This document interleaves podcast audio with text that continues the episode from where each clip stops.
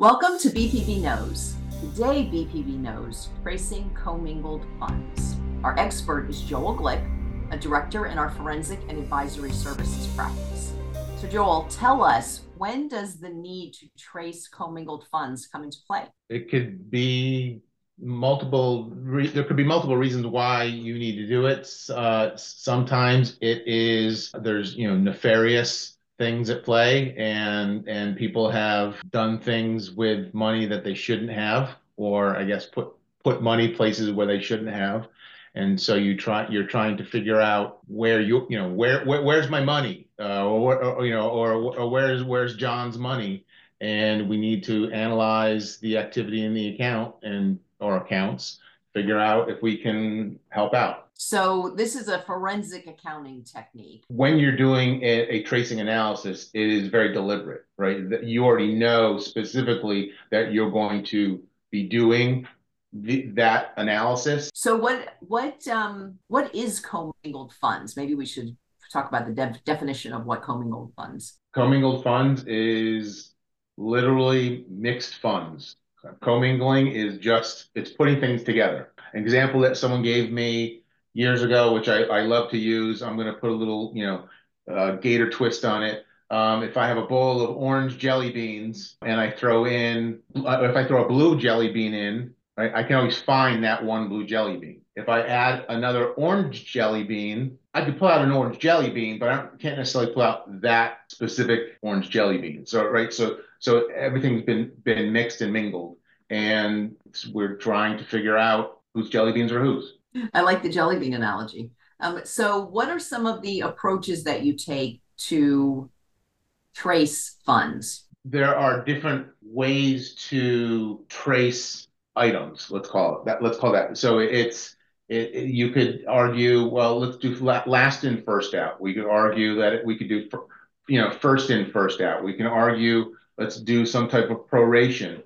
Or then there is the lowest intermediate balance method, and they're just different ways to look at the money in an account. We could be here for a while if I really wanted to take you down each one of those. And do you determine which of these approaches you're going to take when you get a new engagement based on the facts of the case or the facts of the matter? You decide which one of these approaches is the best one to take, or is it more trial and error? Usually it is facts and circumstance based, because the outcome will be different. Depending on which method you apply, the outcome could be different.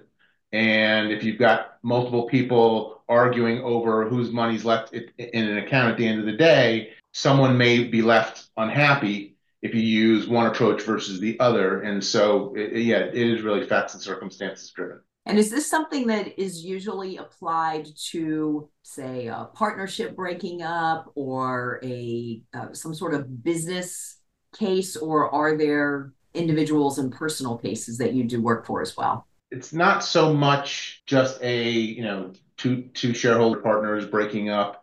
It's typically it like a Ponzi scheme, or of course, after the episode, I'll think of some more examples, but it's basically a situation where there is an account, like we'll just make it simple, an account that has money that could belong to multiple people, and we're trying to figure out whose money it is. Or it could be you're dealing with a company who has an account and some arguably tainted money was put into that account, and the government is coming after them and says, we're going to seize your account because there is, drug money, or if it is, we had one situation where we represented a company who was, they sold contact lenses, and one of the employees stole some lenses and was somehow selling them improperly, and so that was the FT, the Federal Trade Commission, and it was violations, and